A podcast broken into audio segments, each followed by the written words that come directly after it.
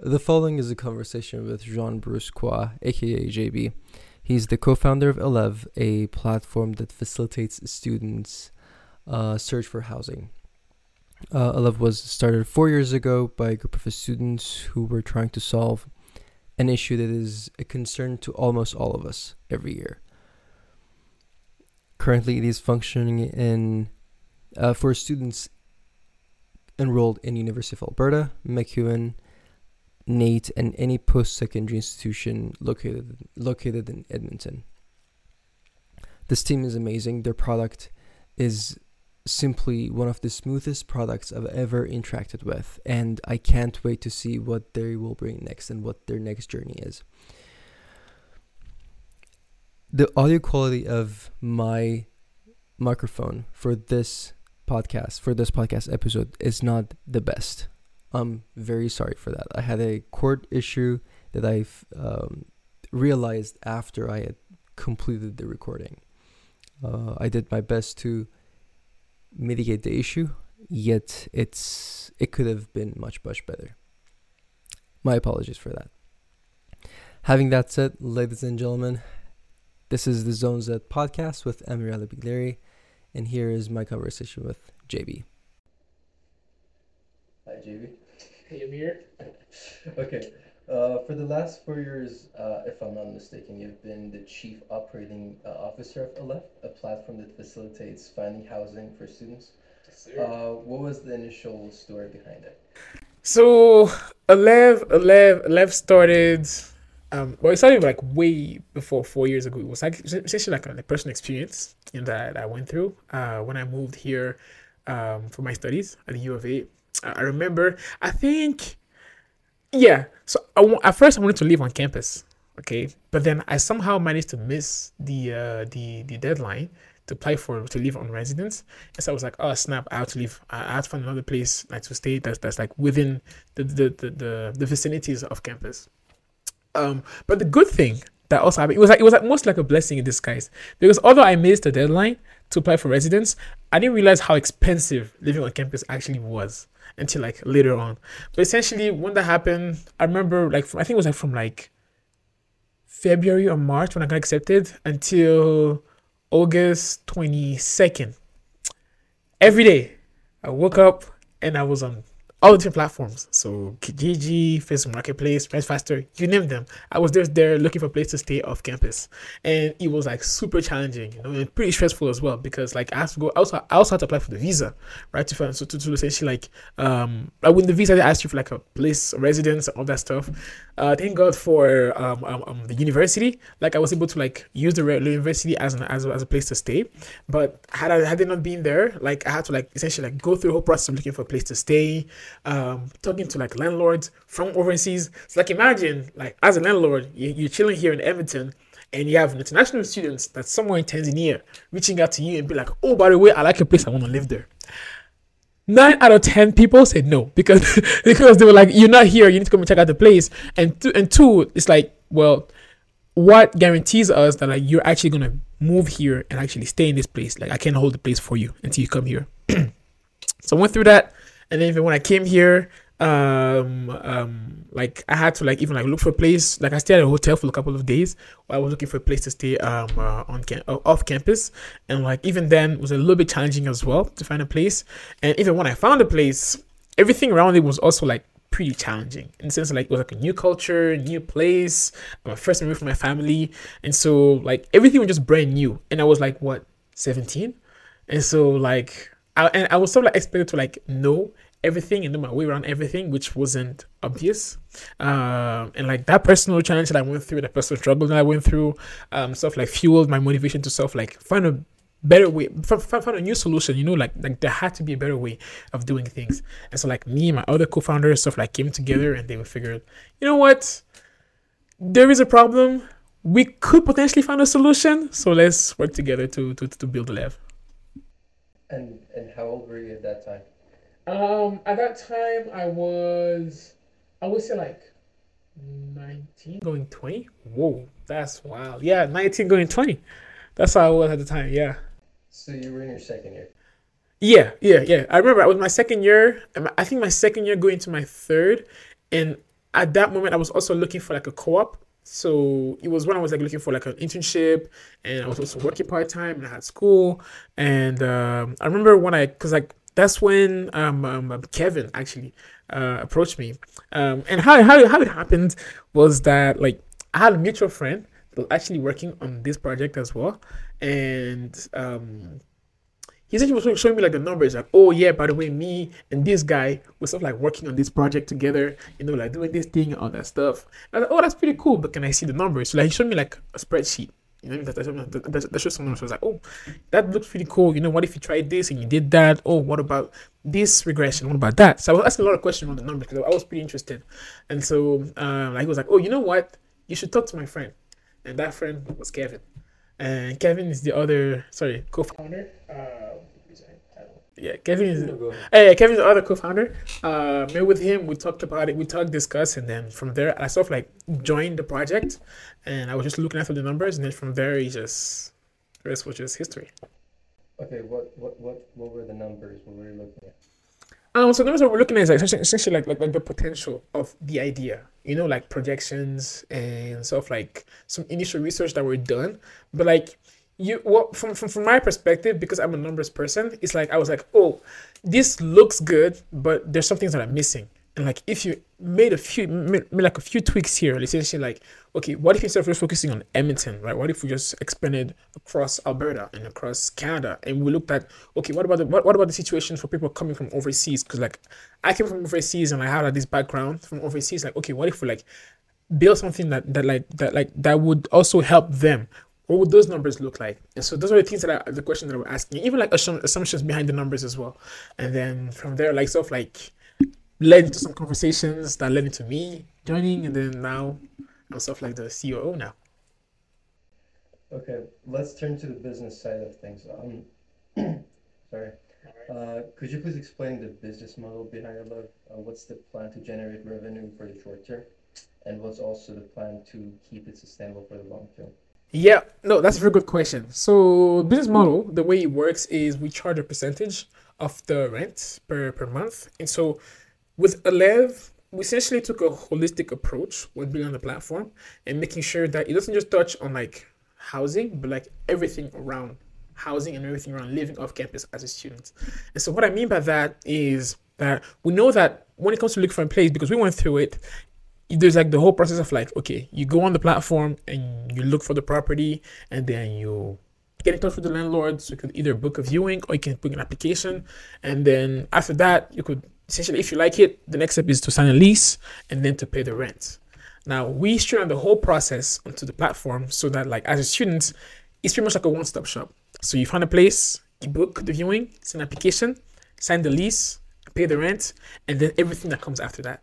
And so essentially what, what, we're doing is so that, that the price that we charge is essentially um, um, um, um, um, like incorporates all the different aspects. And same thing as well for the landlord right? Because as a landlord like there are many things that go into the picture right? Like listing your property making sure the property is well kept making sure that you find the right tenant making sure that the rent is paid. Like that's very important. Making sure that like rent is paid is super important. And so being able to like manage all of this into one app as well for students is definitely something that's super super important. And so in terms of like business plan charge a percentage of the fee per per per per per, per, month. Essentially, whenever the student, whenever the, the landlord play, list the property, whatever the student sees is whatever is what they pay. And same thing as well for the landlord, whatever they post, um, whenever they list the fee that they see is what they pay, and the amount that they see is what they receive. So like everything is super transparent from the get go. Um, now in terms of the short term, um, right now our strategy has been because we because this is sort of like a marketplace and it requires volume to take off. Um, right now we're sort of like funding it from pitch competitions, grants, um, uh, and like of course sweat equity, so like our own our own little monies that we that can put together to keep the business running. But in terms of long term, long term um, um, business plan, there are many. The, the, the, great thing about this platform is that because it's a marketplace, um, once you get that volume, that essentially like that that that that, that magic number that allows you to break even any number that goes over it is essentially profit right? So then that's actually where we are sort of trying to go. Now, the next thing is there are many verticals that we can explore, right? So, like for example, um, once you move into a place, right, the next thing that you need to do is get a phone, okay, what if you work with a essentially like a phone, like a like a like a internet provider or like a TELUS or whatever, and essentially like for every student that comes through that, that, that we get you through Elev, there is a fee that comes into it. Same thing as well with the credit card, you know, because you need to like get a like a debit or credit card or whatever, and then like essentially like having all those different pieces into in, in, incorporate into the platform to make it easier for students, and of course have like another way to generate revenue. Another thing that we're also working on is essentially the the, the whole aspect of helping the student build a credit score as well through the rent payments. Now, one thing that we know is that here in Canada, uh, I guess even in North America, like credit is something that's super important. Like where I'm from, we don't do credit. like that's something that when I came in, was something pretty new to me as well. Like we don't really do credit, but it's something really important, and like it allows you to tap into different um, opportunities. So, like for example, like a mortgage or like a car loan or like even a loan in general. And having good credit is super important. And so, what if you could bank on your ability to, on, on, your on your rent payments to sort of like help you build that credit score. And as a student, if you're living off campus, that's at least two years right, of you building your credit score just just by paying your rent on time. And so sort of like exploring that that that the avenue and seeing how we can sort of like use that as a way to like support students. And of course, you know, make some money along the way, but most importantly, like help students uh, make sure that they get the most out of the experience living off campus. So to just make sure I understood correctly. Yeah. The the the uh, what's it called? The grand goal is to create a platform that allows you to just with one click be able to find your residence with the internet, utilities, mm. rent, etc. Yeah. With some perks such as like credit, building your credit score and whatnot. Is that right? Yeah, that's correct. Yeah. Okay, so if I'm understanding correctly, then you're doing a service to both landlord and the students. The students. As a result, uh, the the revenue should be taken from both landlord and the students. Yeah. If I understand correctly. Yeah. So, what's what's the pricing strategy? Like, what's the split? Is it like more landlord, more student? Mm-hmm. How, how does that work? Yeah, so that's a good question. Sorry, so you, you don't. Yeah, no, so, so that's that's a good question. Um, and that's something that we're sort of like testing right now um, in terms of pricing strategies because one it varies of course like the season also varies in the sense that like, we've seen that over the summer is when most students are looking for a place to stay right? Because many students the way the, the, the way this, the, the, the cycle works is students look for a place to stay um to so, so, something that, that that matches their semesters. So like either from like september to december or december to april or september to april or September to August, right? So like essentially matches how long they have with school, and so making sure that like the seasonality is also taken care in, taken in consideration into the pricing. Another thing that we also look at is essentially um sort of sort, sort of like the demand in general, right? Because if you have a higher demand, um, and with a higher demand and which something that's pretty um um um something that's very uh, known today is like the whole housing supply uh, housing shortage right? So then if there's a higher demand that pushes the price of the of the property. And so we're trying to find a way to like essentially accommodate for that for students to make it cheaper for them to find a place to stay off campus. Um essentially when it comes to like the pricing itself it's sort of like it's balanced between the landlord and the students. And so right now we're sort of like testing to see what's the actual accurate price that we should charge. Um and so to give like an actual answer like when i split equally like split between the landlord and the students. Now there have been instances whereby like it's more the students than the landlord and more the landlord than, more than the students to make sure that like it balances out. But when it comes to the price itself the the the reason behind it is that um, both both um, benefit from the service that we provide, and uh, making sure that both are charged in in, in, in a uh, fair manner is what's really important for us. Um, now, like I said earlier, we're still testing the price to see what makes sense, what doesn't make sense, and there are many services that we're offering right now um, that also like sort of like match the price that we are charging. Okay, you said you're you're numbers guy. Yeah. Uh, that helped me out in here. Uh-huh. So, uh, having the uh, cap on the number of international students that are coming, that definitely affects your target audience. Mm-hmm. Um, moreover, there's also a housing crisis. So mm-hmm. you have a very specific number of landlords that are able to, you know, give support. Yeah. Yeah, exactly. Support the program. So, how does the and you're saying that you're trying to test whether different strategies work? How does the pricing strategies? How does different how do they project? So what what's all this in your head? Like how is it going in your head? How do you sleep at night? okay. Tonight maybe my approach is going okay, but tomorrow I have to start from scratch and just run the numbers again and say, the strategy. Yeah, no. The how do I sleep at night? Uh, I don't. I don't sleep at night. That's what happens. because it's like you put out one fire and another one comes up and another one comes up and like it's like oh man so you know you don't sleep you just hope for the best. But to be honest um the way we see things is with challenges come opportunities right? Um one thing that we're seeing a lot is that there is a huge like of course the international student cap that's been put on right now. Um one is very unfortunate for international students because there, there, there are many opportunities here in canada that many international students can benefit from and it's unfortunate to see that like there's like a cap. But the reasoning also behind the cap also makes sense in the sense that like with high high it's not just like it's not that it's because of international students but just like population in general like higher population put pressure on the housing market.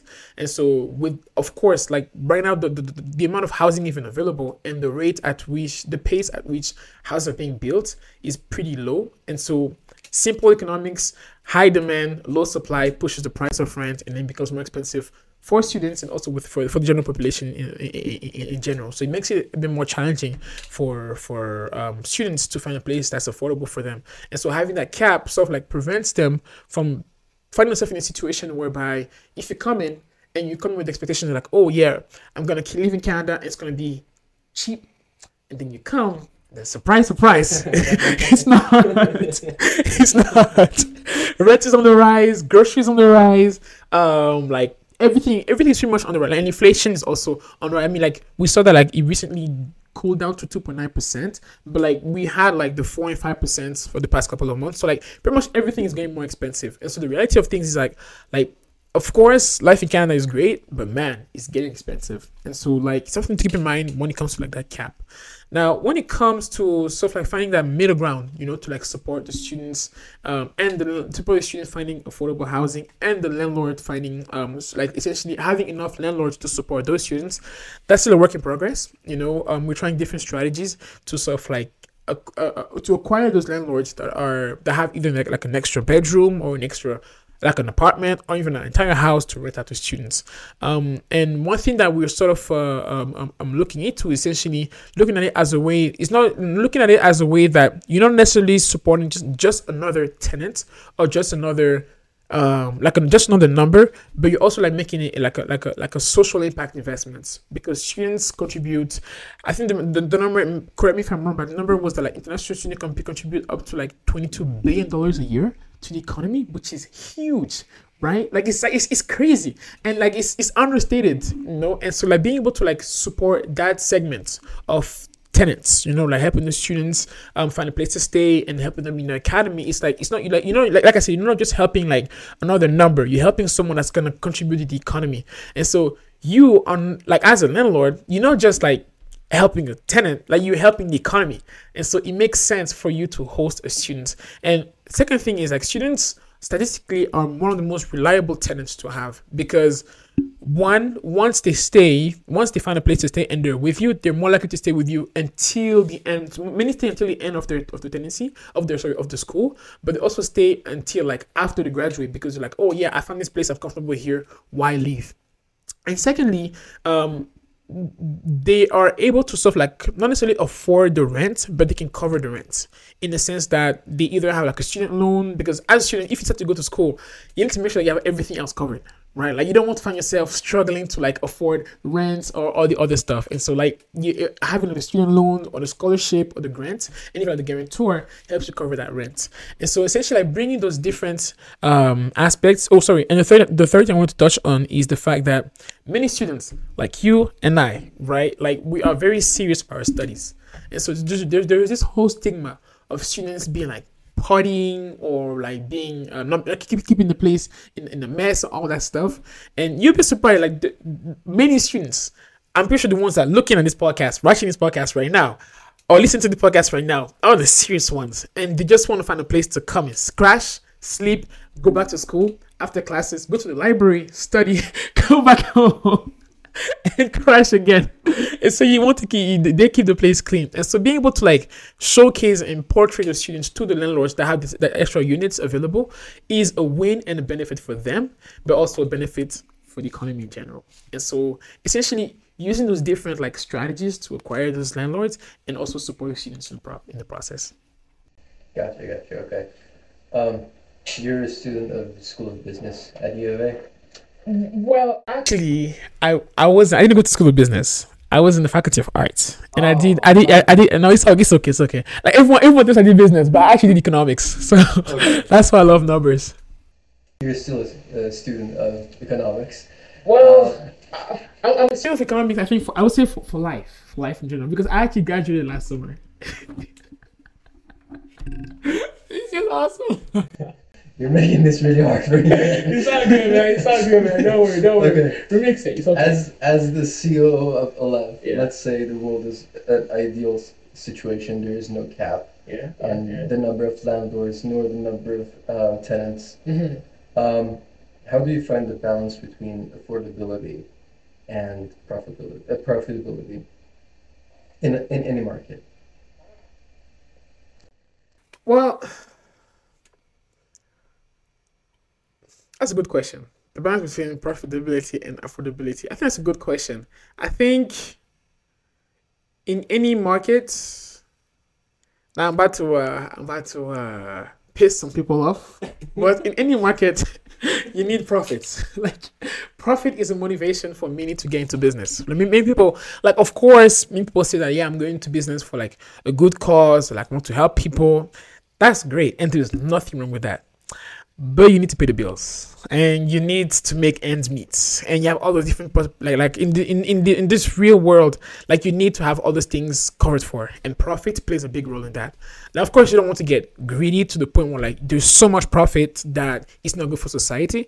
But essentially having enough profit to enjoy like no, to, to essentially support the business but also like support yourself and like whatever necessity that, they need to be covered now in an ideal world, between this is find the balance between affordability and profitability. I think there are many things that come in play, right? Like for example, being able to um, ensure that like I think the, the the word is the the word here is propensity to consume, but essentially by charging a rent, like but essentially charging uh, uh, uh, um a rent price that doesn't negatively impact the person paying that rent.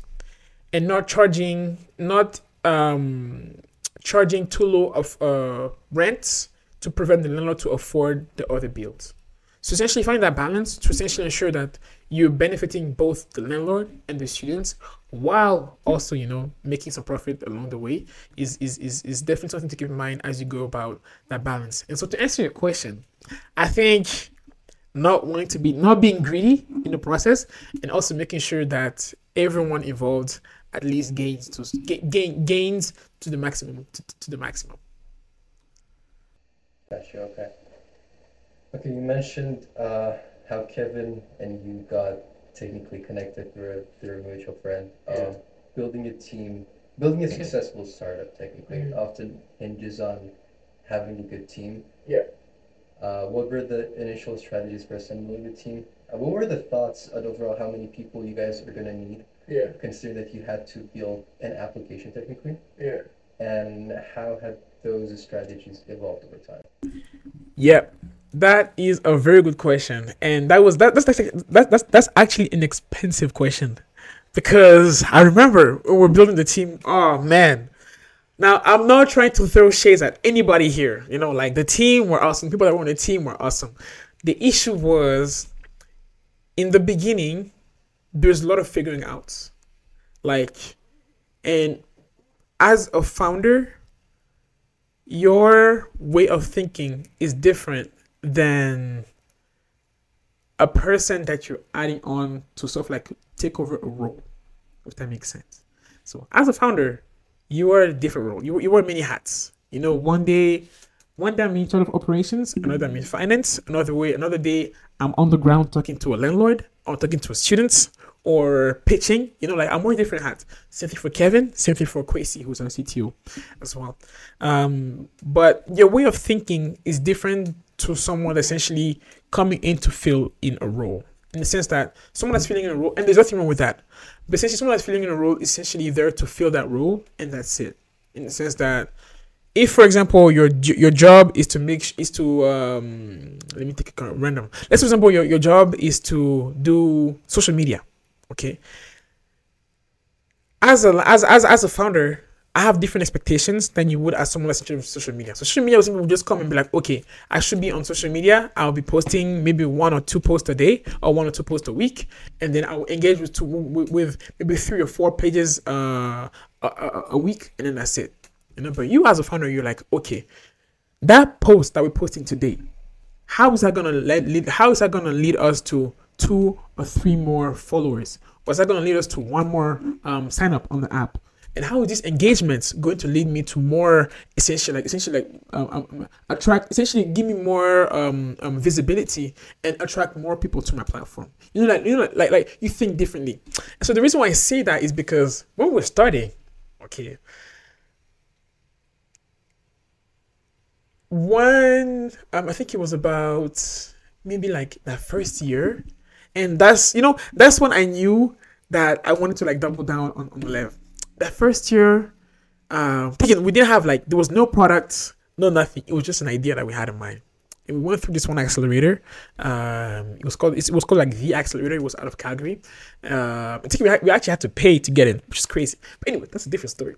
Um, uh, we, we went through an accelerator out of Calgary and um, I remember I think it was like the last like the, at the end they have um I think it's called like the startup showcase where like essentially each each platform that each idea that went through the the, the, the, the program at the end they come in and they pitch uh, the business and all that stuff in front of like a, an audience so like some some are, are investors some are grants all, all that stuff right and so Kevin actually wasn't one that went. Kevin and Kwesi went. I, I didn't go. Kevin and Kwesi went. Kevin actually went there and he pitched to this one um, angel investor. Uh, and taking, like I said, there was no product. Like there was no product. It was just an idea. Kevin went and he met an investor and he managed to sell the idea to the investor to the point where the investor took out his wallet and actually signed a check to a bunch of 18 19 year olds that had just an idea, which to me was crazy. No, right? It was crazy. And I remember Kevin sent us that picture on the group. He's like, "Yep, this one is in the bag." I got it. I got it. I was like, "You got it." He's like, "Yep, coming in the mail. Make sure you check the bank because it's coming in." I was like, "Bro," and I remember I think maybe like two, three weeks later, the check actually cleared and it came in. I was like, "Oh my goodness, it was legit." yeah, like it went from like just an idea to like, "Oh snap." this is real now. Like this is actually real. Like now we actually have to execute on this, you know. And when we got these grants, um, the cool thing about sorry, when we got the check, the cool thing about this is about about, about, grants here in Canada is like there's like a lot of like grants and wage subsidies that if you have one thousand dollars, example, if let's example you have ten dollars, ten dollars, you can turn that into thirty or forty dollars because like the wage subsidy, for example, they can cover. Let's say for example, you have a wage subsidy that can cover up to like um uh, seventy uh, percent of a wage or somebody's wage. So if you put ten thousand, if you put like uh ten thousand dollars, uh they will cover the remaining seven thousand dollars. So then you keep you so then you you so then you keep set so so so if you, if you have ten thousand dollars, if the contract costs ten thousand dollars, okay, you put three k, they put the other seven k. Now of course you have to pay the ten k but then they'll pay you back the 7k. So then you keep the 7k and then you spend only 3k instead of 10k. And so that's actually how we're able to like stretch the dollars. And the reason why I say that is because because we knew we could do that, we're like, oh well, if we want to grow fast, we need to hire more. And so at one point the team was about 17 people. Yeah. Yep, 17 people. 17 talented people. Now the challenge, like I said at the beginning, we were still figuring out. And because all of us were figuring out, the people that we hired sort of like the people that we hired, like they were not they were not like figuring out like we were figuring out. They're figuring in the sense of like, okay, what's my duties? Like what, what am I supposed to do? But us, we're also figuring out, okay, like, okay, now we've reached this point. What are each of these people supposed to do? And what are we even ourselves supposed to do? Which we hadn't figured that out yet. So we just hired, but then it was like every day we're just figuring out, and it was like no clear metric, and there was no, and so we're self like, of course we're growing, but we're burning more money than actually like getting the return on, on our investments. And so at some point we had to make the honest decision to be like, you know what, you are a great, super talented person, but we have to let you go. And have to let people go one by one by one. Super, like they don't tell you this when you're running a business, but letting people go, man, it's one of the most heart wrenching thing to do, man. I'm telling you, like, because I had to do it, you know, and super challenging, you know, like because like you get close to those people, right? But over time and stuff, I realized like, okay, we don't need to have like a big team. Like, let's cut down into maybe like, cause I, I, I want people to cut down to like three people, like three people, with just me, Kevin, and Kwesi, and we're like, okay, the three of us have to figure out what the hell is going on, and then from there we self like put out a game plan and started going from three, and then like literally the strategy for us to add another person to the team was unless me or me, Kevin, and Kwesi are absolutely stretched like as thin as possible, then we can add somebody else to the team. Otherwise, we, we, we, we have to stay and we have to move as a unit of three people. And then that's how it went, yeah. But but still setting up the intensity for the fourth person who comes in Yeah. is very challenging, especially when you are saying, okay, I'm going to put my 100%, Yeah. and if I really can catch up, Yeah. then I'm going to ask someone to put their 20%, 30%, mm-hmm. and that's still, I don't know, there is something specific about setting of the culture Mm. um, to to although I don't know, for example, to although let people know that okay, like you don't have, you're not going to have the same share or or technically um, objective as I'm gonna have, Mm. uh, nor the reward. Mm.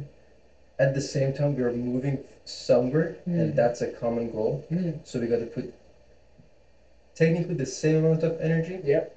to some proportions, of course, but setting up the intensity is very hard, as you mentioned. That Yes.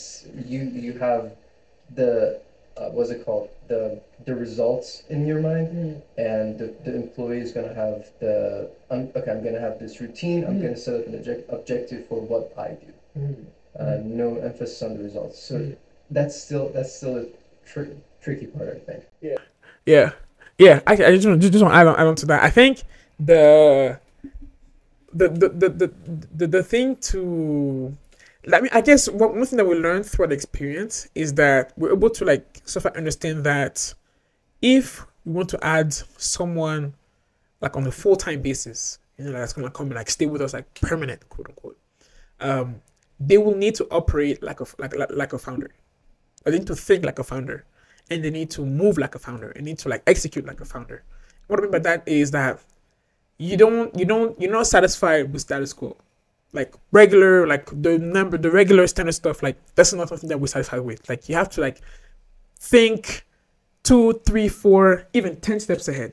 You know that like how is that one action that you're doing today relates to the vision that we have for tomorrow?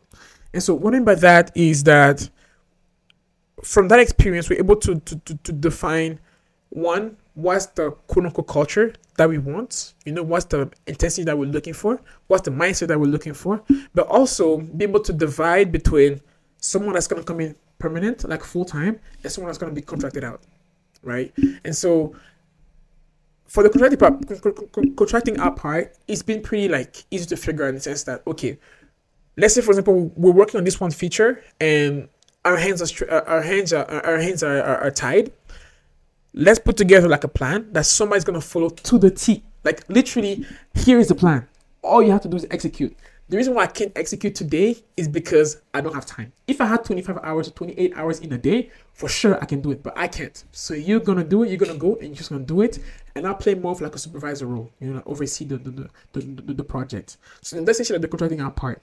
Now the other part, which is like adding someone on the team, honestly, um, we have actually hired, we have actually added someone on the team recently. She's our, um, not, not recently, like she's been with us for like maybe like two years now, two, three years now.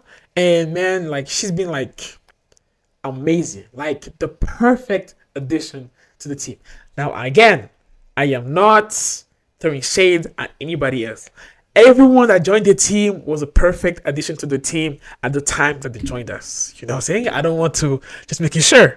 Now, going back to we basically we hired on the team. She actually like you know some people like they, they, show the traits before they even join the team. You know, like when he started, it was like she was like when, because she she, just, she joined the marketing team. So she's the one every, everything that, that, all the marketing that you see on Elev on our Instagram, TikTok, social media, everything.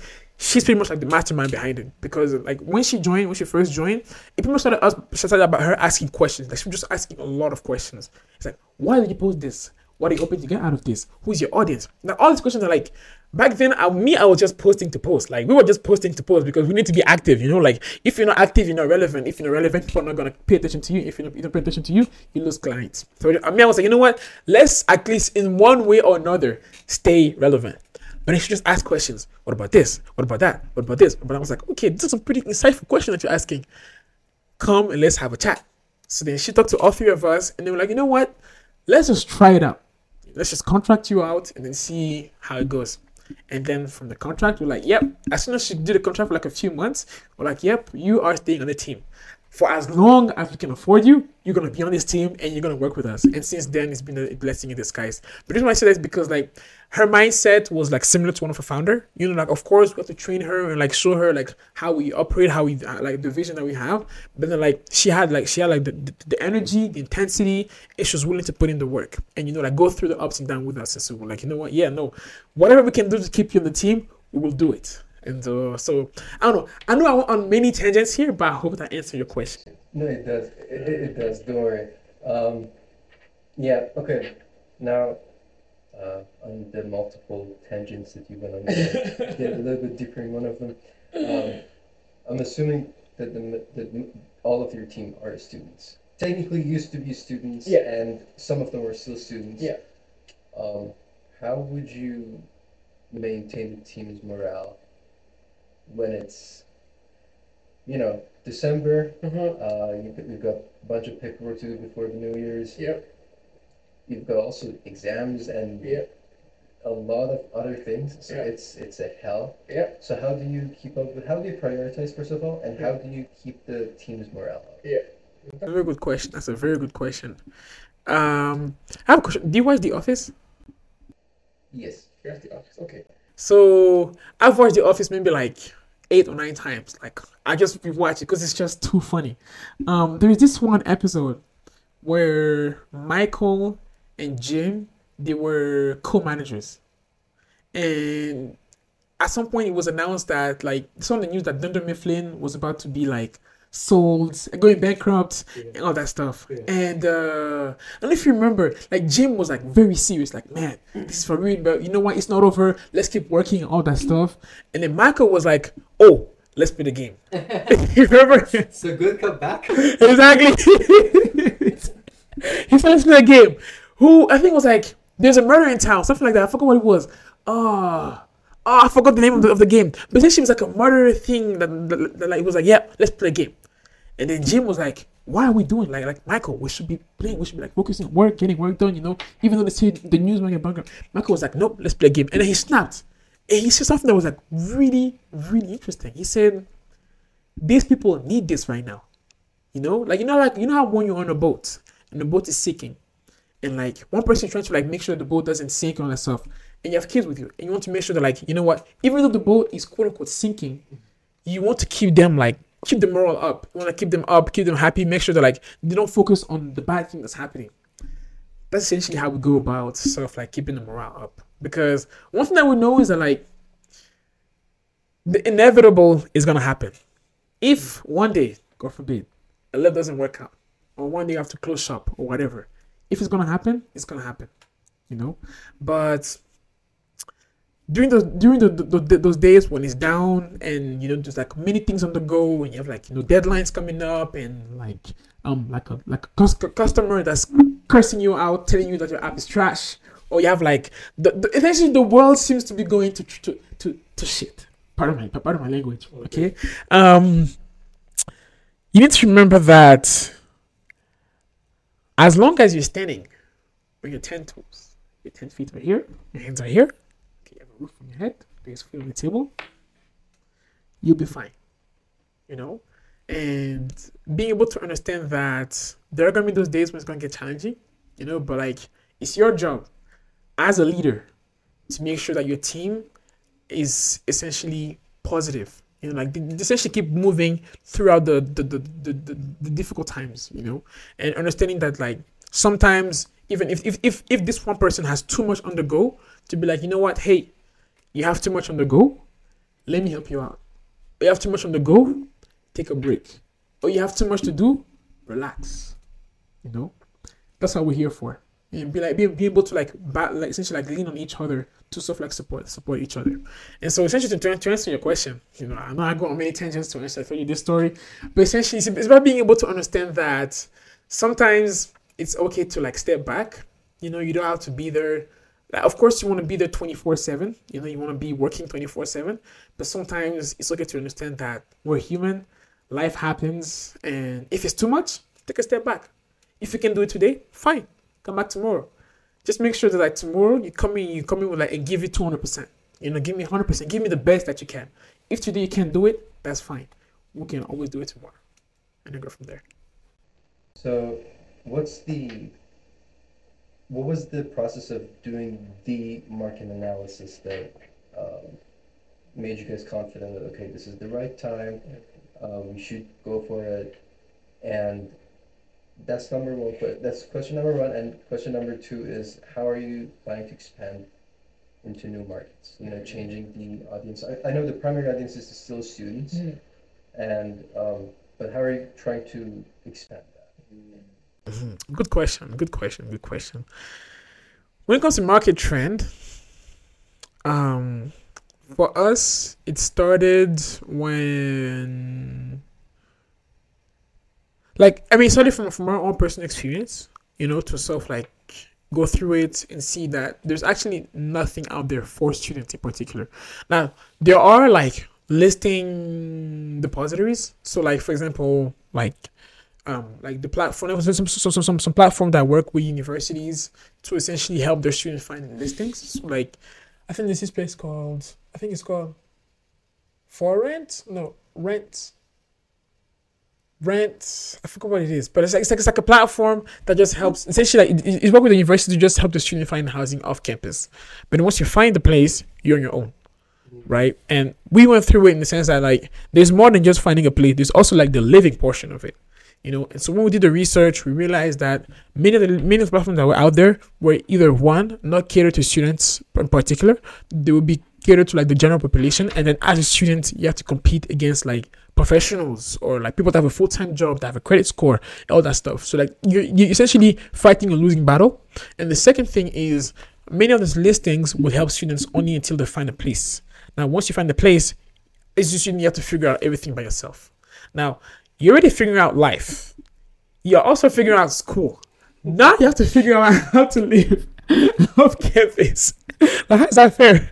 You know? And so we figured like, okay, there is an opportunity here that's like there is something that, that, that, there's something that hasn't been done like that for students before. Now the second thing is everything that we're seeing today. Like this, these are trends that we've been seeing when we started. Like there's a rise in students that are moving over, like international students coming to attend uh, a, a school here in Canada. There's a rise in students getting education um, uh, like post secondary education. And like when you look at graduating students from like high school, um, going to like post secondary institutions, like that, that number is rising over time. And so we figured that like, okay, these numbers are rising and it will reach a point where there is more students than houses available. And so we figured that like that was like of like the, the some of the different um, key factors that give us that green light to be like, okay, let's start now and let's let's start pushing for this platform that we're building like right now, like ASAP, because the people are coming and they will need that that, that, that product you know and essentially that's how we went we went to sort of like figure out that the time was now for us to go out uh, about it and even like right now you even see it right now like in cities like in, in cities like toronto or vancouver well it's insane i don't know if you saw that um kid that, the student that travels from Calgary. To, that's insane, and he saves money. That's wild. that's wild. And he saves money. like he makes like he saves like six hundred dollars a month, but just by traveling every week, which is insane. And it shouldn't be though. Like it shouldn't be the case. And like you have many students that are in a situation, or like students that like I think in, in like in Ontario, some students share like a like like a living room, like they share like a space in the living room, which is crazy. Like imagine coming from overseas, your parents your parents spending their life savings because in many for many students, the parents invest in you. They could have bought a house. Like that's me. My parents could have bought a house, but they put the money in me, and now I have to come and live in a living room on a mattress. That's insane, right? that's crazy. And so this is, these are some these are some of the things that we're trying to combat through Elev being like, oh hey, look, you as a student can find a place that's affordable that will give you that peace of mind that you deserve in order for you to achieve the academic success that, that, that academic success that you came to look here in, in, in, Canada. Look for here in Canada. Now, how we're looking at expanding out of the out of the market, um, pretty much start with students. Like for us, the main focus is students. It has been students or will be will always be students. Now, the expansion out of it would be those that essentially like graduate out of school, right? Like once you come onto Elev and you find a place to stay, the next essentially like, okay, what's next once you graduate? What's the post graduation life? And then from there, essentially like look for ways to sort of like support them in their post grad uh, life, so that whether it be like looking for a job or looking for like that mortgage, if you're looking for a mortgage, or if you're looking to building your life after school, essentially where Elev would come in. But like you know, for us, the focus has been students. So right now we're just focusing mostly on students, but essentially we're, we're not open to, to, to exploring the other markets, the other opportunities that are available to us. We're, we're, we're, we're not against, sorry, I said we're open to exploring. We're not against, we're open to exploring the other markets and opportunities that are open to us, yeah. Just want to make sure I get it right. For those who uh, didn't know the news, uh, technically there is a student who travels from Calgary, who lives with his parents in Calgary and studies at UBC. Um, University of British Columbia, Yeah. and uh, flies from Calgary to U- uh, to UBC every week. Comes back and is still saving some money for rent. So yeah, it's it's it's pretty. Uh, it's Crazy. yeah, Yeah, it's crazy. Oh, Okay. you, got us like two glasses Yeah, That's wild, man. that's that's, that's just something. yeah. Um, okay. Uh, developing an app is definitely not a small project. Oh, yeah. That's like uh, a computer science Mm. assignment or something. Yeah. Uh, what was the process of creating Elev's app uh, Yeah. from concept to launch? What was the timeline like? yeah. How, how long did it take? Yeah. No, that's a good question. And the way we see it is we see it as like a Elev is always the app is always launching. What I mean by that is that we always like we're constantly uh, making changes, constantly improving the platform, making it as smooth as, as as possible and as frictionless as possible. And the process for us, um, it, that that process was also an expensive lesson that we learned, um, in the sense that when we started building the platform, we did the research, the initial research, you know, talking to your customers and all that stuff, getting some insights. Um, but then when we went out to stuff like build out the platform, we didn't involve the customers as the the, the, the, the customer as we were building the platform. We sort of like we talked to you once and then we're like, okay, we have this idea, let's go and build. And so we locked ourselves in our basement and just build, build, build, build. And then we launched it to the public. And I remember when we launched it, there was a total of like 20 downloads. And from the 20 downloads, 12 of those were our friends, and 8 of those were friends of our friends. That's still crazy. It's 20 downloads. Man, is it?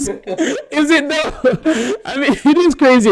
Don't get me wrong, it is crazy. But it's crazy. like, it, it- it's crazy. It's crazy. 20 dollars is still crazy. But it's funny because, like, it's your friends that you told about. It's like, for example, me telling four friends, uh, no, yeah, me telling six friends, Kevin telling six, Kwesi telling six, and then be like, yeah, guys, download, download, download, and download it, and then it's like, oh, well, when I use it, the app crashes. When I use it, this happened, that happened, this happened. We're like, oh snap! And we also realized like there was not as much uptake as we as we expected it to be because we like we tried to like make some noise about it, like you know, like apply like like talk about it on, on, on Instagram, social media, Facebook, um, um, like as many platforms as we could to talk about like oh we're launching and all that stuff. And many people like pe- people didn't really interact with it as much as we thought it would. And the reason why is like i said earlier we did not involve the customer throughout the process and so we had all these assumptions that we had in mind. We're like oh yeah we have this great solution that's in mind. We love the solution. But then the problem itself wasn't necessarily being addressed. And that was a lesson that had we paid attention to business model 101 you would have known we would have known that if you want to build a successful at least a somewhat successful product you want to make sure that the customer is involved at least 99% of the way you know because you want to make sure that like at the end of the day you're building a solution for the customer. It's not for you it's for the customer. And that solution must solve the problem that the customer is, is, is having. Because if it doesn't solve their problem they won't be willing to like pay for it. Whether it be like money money wise or even for the time you know? And so what we did after we launched it was that i was like yeah guys the issue is that we have all these assumptions but the customer is not involved so we went back to the drawing board and we're like, okay, how can we how can we build a platform that will involve the customer throughout the entire process? And we went back to the drawing board and then so like you know having those different sessions, the testing sessions. So we have a we, we, we would have a feature that we want to implement, and we go out with tests with students, we test that with landlords, you know, making sure that like they understand how it works, and making sure that like, and like, and like seeing them, even seeing them using it to using it live, give us so many insights of things that like to us it's obvious, but to them it's not. And so using that uh, throughout the process and making sure that it makes sense when we implement them into the into the, into the platform. And then from there, remember what, I mentioned about like the whole contracting out. Um, once we were able to understand, okay, for example, listing listing a, a, a, a unit on the platform. It's not as easy as it should be. Why is that? Because of this, this, and that what could be potential features that we can work with. We'll try, we, we, we'll do like a quick MVP to test it out with the landlord and be like, oh yeah, I like this. No, I don't like that. Yes, I like it. No, I don't like that once we have all of this figured out, it becomes a project that we essentially contract it out to somebody that essentially work on it, implement it, and then launch it for everybody to use it. So, so, so it's a lot of like testing, um, making sure that we get the feedback, making sure that we implement the feedback, and then essentially like working on it with the with the, with the users. But that still sounds like a um, natural process to go through. Technically, you have you create a platform and then you take it to the customers to try it out, and you change to technically perfect it. Yeah uh, how would how would you be able to make it faster? Like, uh, if you had gone back, how would you yeah. get the customers and the landlords involved yeah. in creating the app without actually having the hands-on experience of the app, just being in the palms of, of the customer, just telling you, okay, I didn't like this, I like this. Yeah, how because the things that like for us at the beginning, like the priority was like to get something out fast so that's why we didn't have we didn't have much interaction with the landlord, with like the customer, right? But then the downfall of that was that well, if you get it out fast, nobody's gonna use it because nobody understands how it works, right? And so now going back, what, what we would do, what what we would do differently, essentially, be able to like break down the process. You know, yourself like essentially like be like, okay, this is how you find a place. Essentially, break it down in a way that like, okay, what does the filter system look like? Because there's a, there's a filter system. Okay, does it make sense? Like as a student, when I go on the when I open the app, do I know where to find the filter button? Do I know how to interact with the filter button? Do I is the when I click search is does it actually bring me the the, the, the things that I filtered out? You know, like essentially breaking down to different aspects and then going out to test it. And then having like I think in, in the in the in the dev world they call it sprints. So we're having like different sprints. Where like sprint one is just focusing on um, finding the filter button. Sprint two is focusing on putting together different buttons within the filter. And then sprint three essentially making sure that like when you click search, it finds it.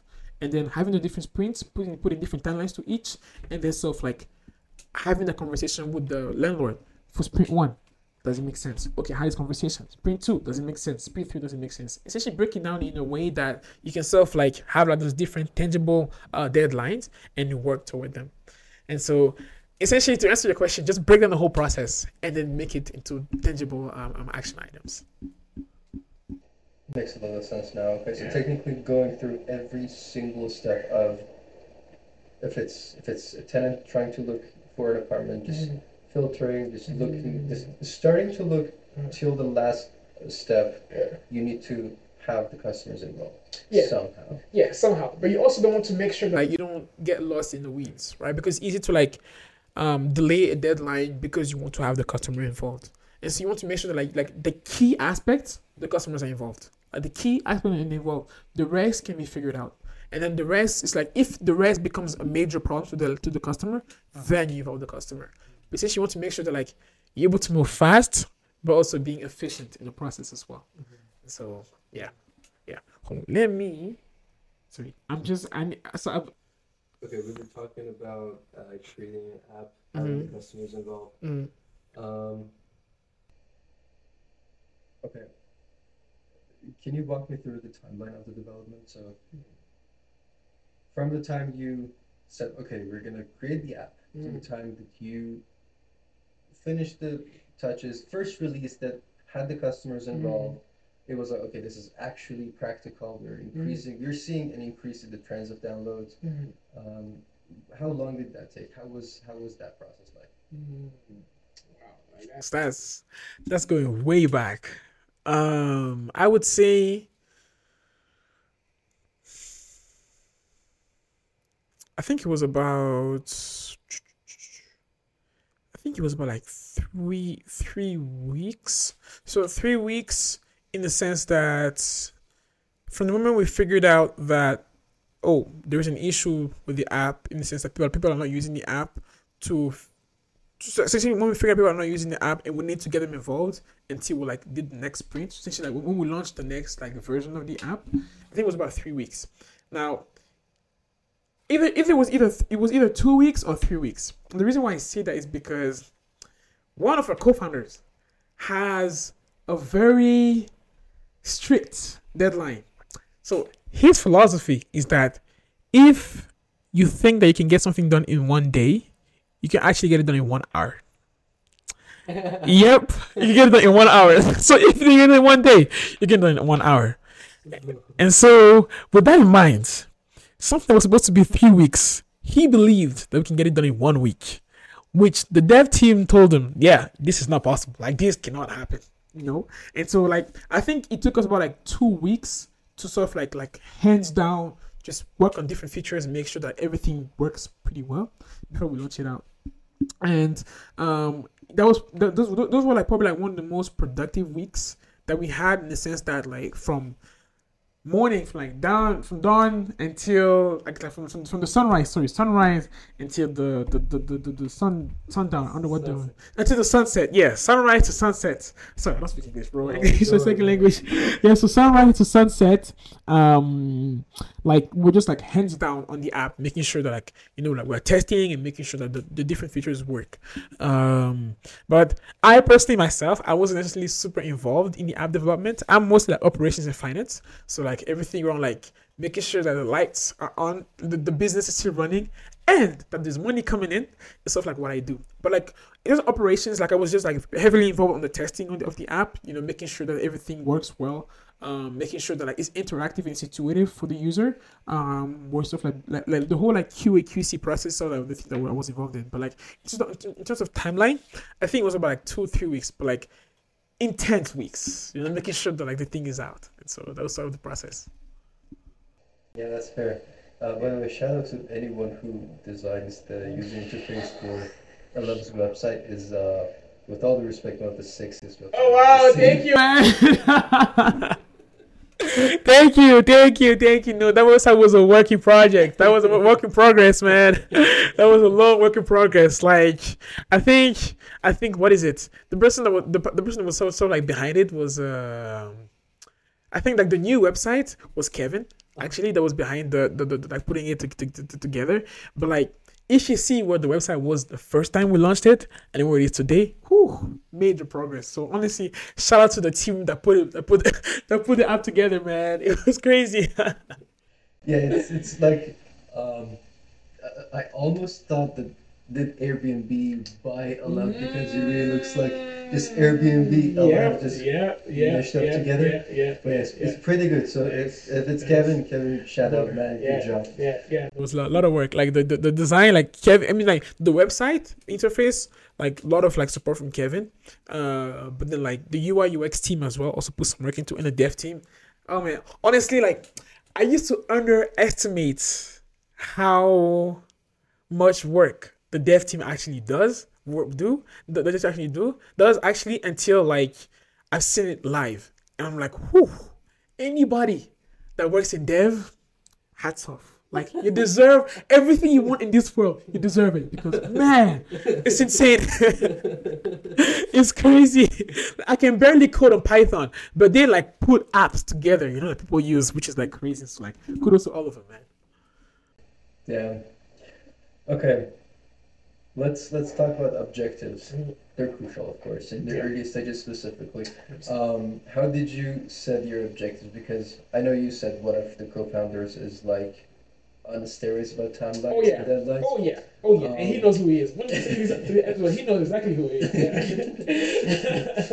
Um, but but how would you set up uh, the objectives and and what's the because I'm assuming the goal is trying to make this a part-time side hustle toward a full-time project. Mhm.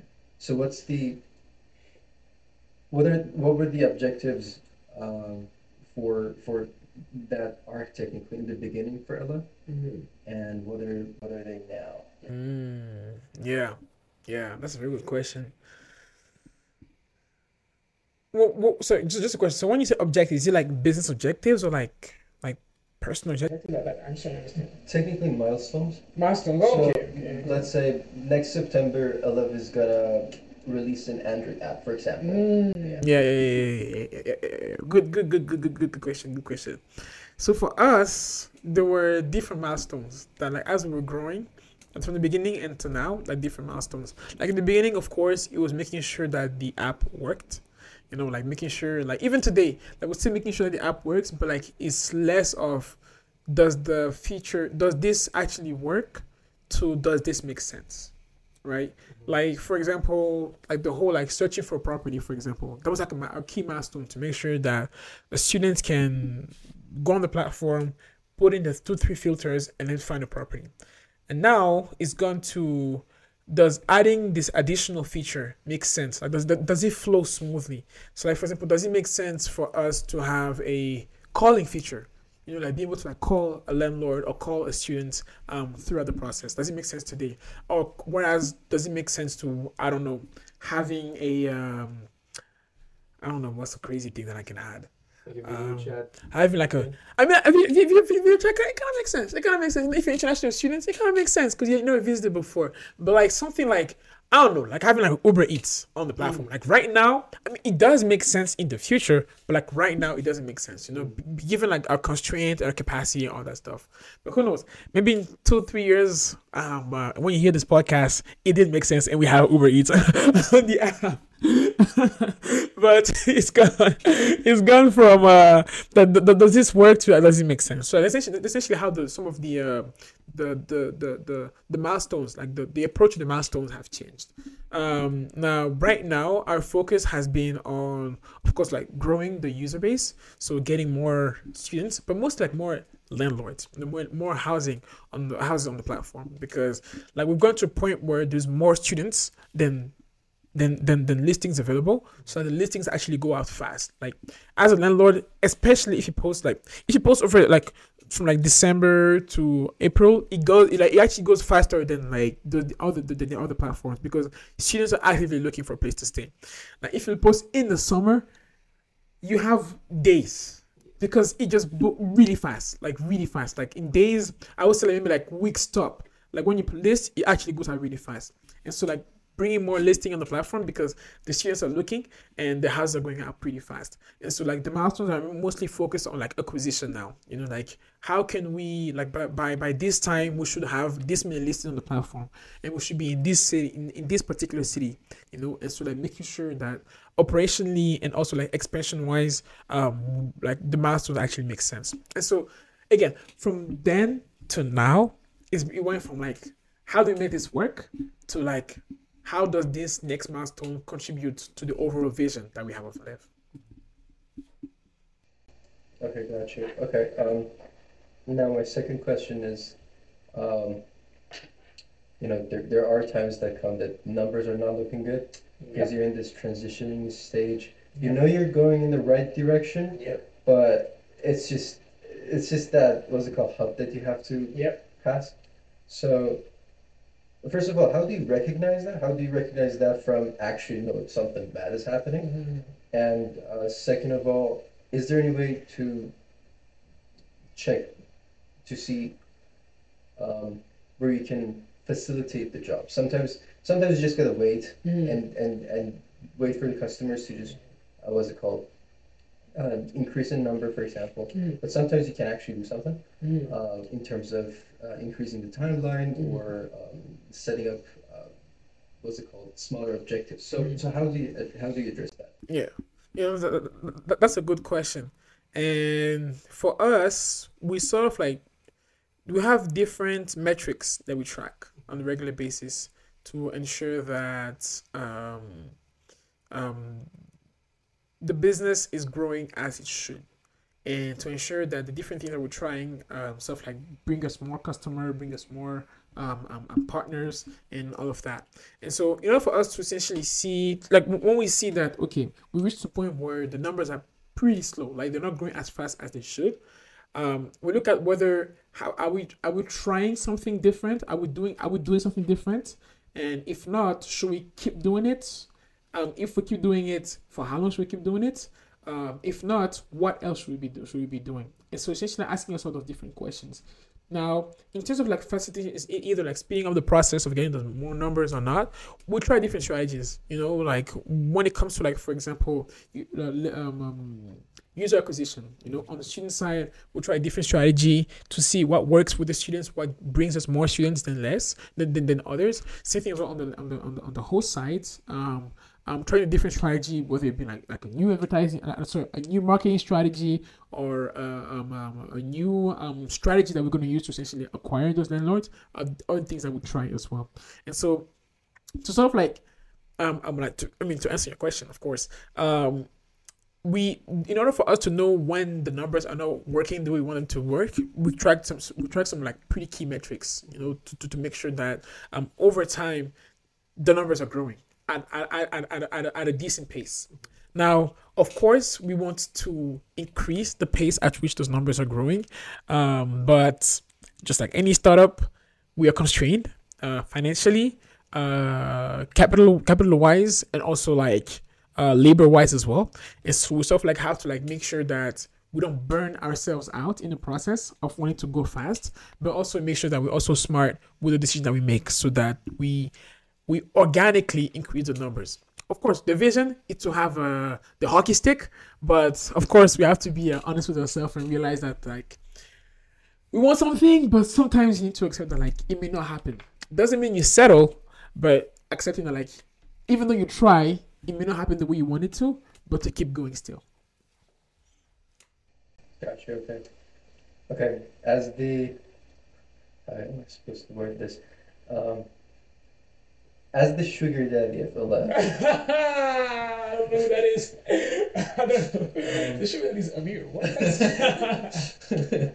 um, what's uh, what are the um, the strategies to communicate Elev's value and Elev's goal to investors? Number one, that's that's number one question.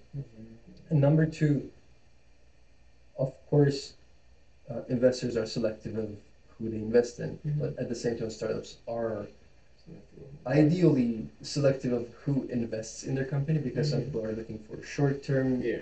um, what's it called, um, profits, and some people are looking in the long term. So, Yeah. so how do you how do you go for that? Yeah, that's a very good question. That's a very good question. Now, for us, one thing that is very important for us is that with Elev, is mostly about the social impact that we're looking to to to, to do with the platform. So when I say social impact is I mean that every student that comes on the platform, every listing or every landlord that come that come onto the platform is not another number, it's an actual person who has a life and who chose to be a student because they want to have a better life. Just like they choose to be a landlord because in one way or another they want to have a better life as well. And so stuff like bringing out those different values into the picture when you're pitching an, to, to, to, to, an investor is definitely key. Um, most of the investors that would those stuff like going after and looking at are so those that essentially uh, invest in that social uh, impact, you know, so like uh, the community impact uh, uh, uh, space. These are things that like stuff like being able to communicate that to them because if you think about it, all those different landlords, sorry, investors have either been students, um, are students, or are somewhat related, are somewhat related to someone that is that is a student. And so, in one way or another, they're impacted by the work that we're doing. Same thing as well on the landlord side, you know, either the, either they, they are involved in real estate, um, know someone that's in real estate, or like have some in the way, shape, or form, like involve, have their hands in real estate. And so be able to like communicate that and ensure that of course it aligns with whatever um like um values, whatever um um um um what do you call it? Like there's there's a word for like investment I don't, I don't know if the word is investment Return? minus. Sorry. Return. Yeah, I guess I guess return, but like I, return is also is I, I'm actually getting to the return part, but it's like one that's like the investment motive or strategy. I don't know, but essentially make sure that like whatever we we, we, we, we're pitching them also aligns with their vision, you know, and of course has some some some sense of return. You know, like they must make money, otherwise they're not gonna work with us. You know, and so that, those are things that we keep in mind as we approach the those different investors. Now, when it comes to like working with us, we're looking for some. We're looking for investors that are willing to go in the trenches with us. You know, like we're going to work together. That's where we're going. Like we're not, we're not, we're not because even though we want to uh, uh, like the vision is to you know like get there and be like the main housing and living provider for students off campus um, like we, we we recognize that it's going to be challenging and we want someone that's going to be by our side as we go through the challenge you know and we're not looking for the short-term ones that I you know what let me just put some money in and then hope for like a 20 30 percent return in, in in in like a few months. That's that's that's not what we're looking for. We're looking for like someone that like that understand the vision understand the mission that's willing to work with us to mentor us to like introduce us to key industry players to essentially like grow together and get us to get, get, get us to that, that, that, that point that we're that we're, we're, trying to get at. And so just some of the things that we look at look for when these are some of the things that we look for when we approach investors and when approach when investors approach us.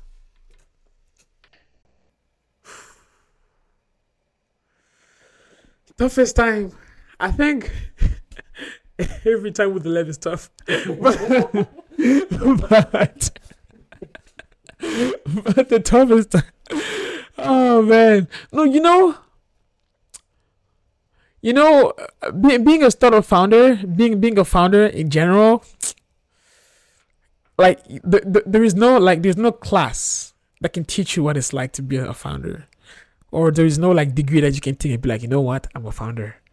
It's one of those things where like you have to experience it you know and there's some there's like there are there are long nights long sleepless nights and long days you know and um, myself because i'm the operation in finance like i know the numbers you know like i'm in charge like i see the numbers like external numbers you know like the growth and all that stuff but like internal numbers in the sense that okay how much does it cost to run the business? Like i see it. So I know how much we need.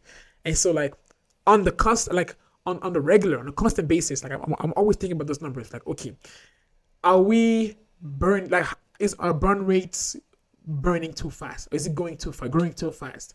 Or when is our next income like our next flow of cash going to come from? Like all these different questions i ask myself.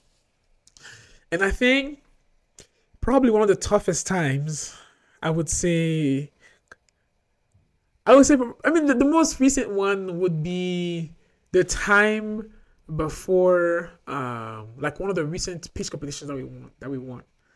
And truth be told when we went into the competition we were pretty much going broke. Yeah like the money wasn't coming as as as as much as as, as much as it should. Now, now, now, now, now, now, we're not rich. We're not, we're not balling. You know what? I- Chill. You know, relax, relax. We're not rich, okay? We want the money. Any investors listening to this, any grants, anybody, we want the money. Please come and talk to us. We want this, you know. but like right now, we're not in a, we're in a better position. Now, I'm not gonna say we're going broke, but it was like, if we don't play our cards right, it's not looking good, bro. It is not looking good.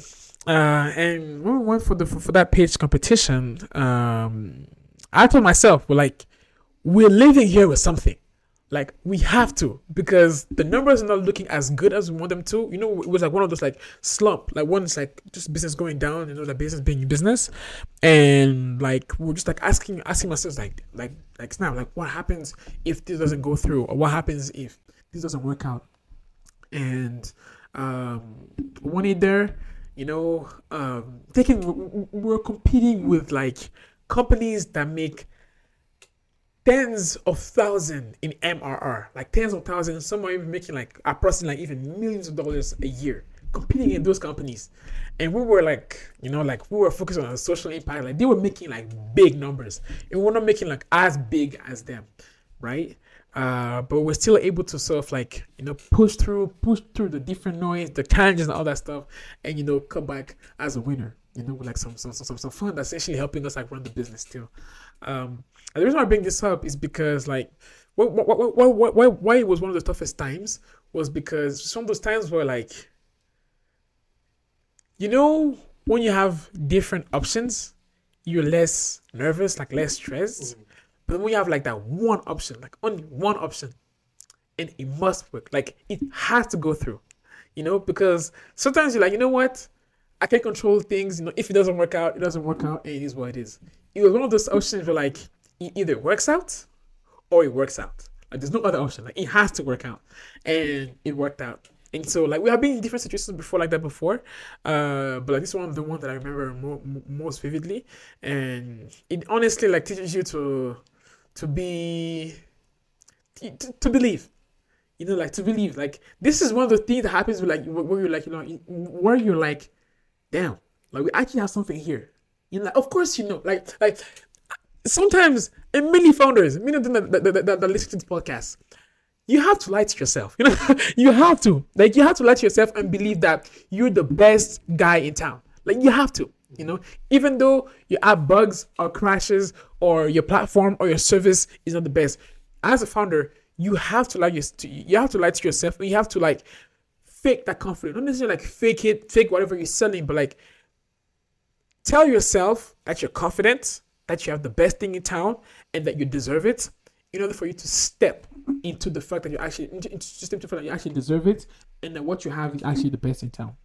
And are many times you know like you, you you find yourself in front in front of like that one option and like either it works or it doesn't work. And if it doesn't work shit where do we go from here? You know what i'm saying? And so you focus on like i don't care about whether it doesn't work. If it doesn't work that's a thought for another time. But like right now i'm just focusing on making it work. And then just and then you just believe you just lock in and you just make it happen. So yeah. Thank you. Um, you and uh, I had to talk with Kevin about two years ago. Uh, you and Kevin, uh, maybe I'm just too, uh, what was it called, involved in Kobe Bryant, Kobe Bryant content. But every time I'm talking to either you or Kevin, you guys are just giving off Kobe Bryant vibes. Like, this Kobe That's Kobe, man. RIP. Nah, Kobe, Kobe's Kobe, man. That's the mentality, the Mamba mentality. You have to have it, you know? You have to. Yeah, no, that's that's that's something very precious. That's that's Yeah. that's valuable. yeah, Um, thank you, man. Thank you for doing this. I really, really enjoyed every talk. pleasure. It was it was great. Thank you very much, and good luck for your love. Say hi to the team. 100%, 100%. Thank you, Amir, for having me. You know, see? What's the, what's the, what's the name of the podcast? Huh? What's the name of the podcast? Oh, Zone Z. Zone Z? Yes. Yeah, thank you, Amir, for having me on Zone Z. You know, Zone Z, man, I'm so I- I'm grateful, you know, for this opportunity. You know, it's like not everybody gets invited here, and you invited me, you know, so I appreciate it, and I can't wait to see how far you take Zone Z, man. So, like, thank you very much. Thank you very much. Yes. I'm not gonna delete that uh, from the record. I'm just keep. Oh yeah, you keep it. You better keep it. Yeah, you better keep it. Let's let's say uh, organic. Yes, Okay, sir. thank you. Thank you very much for listening, and uh, see you guys next time. Bye bye.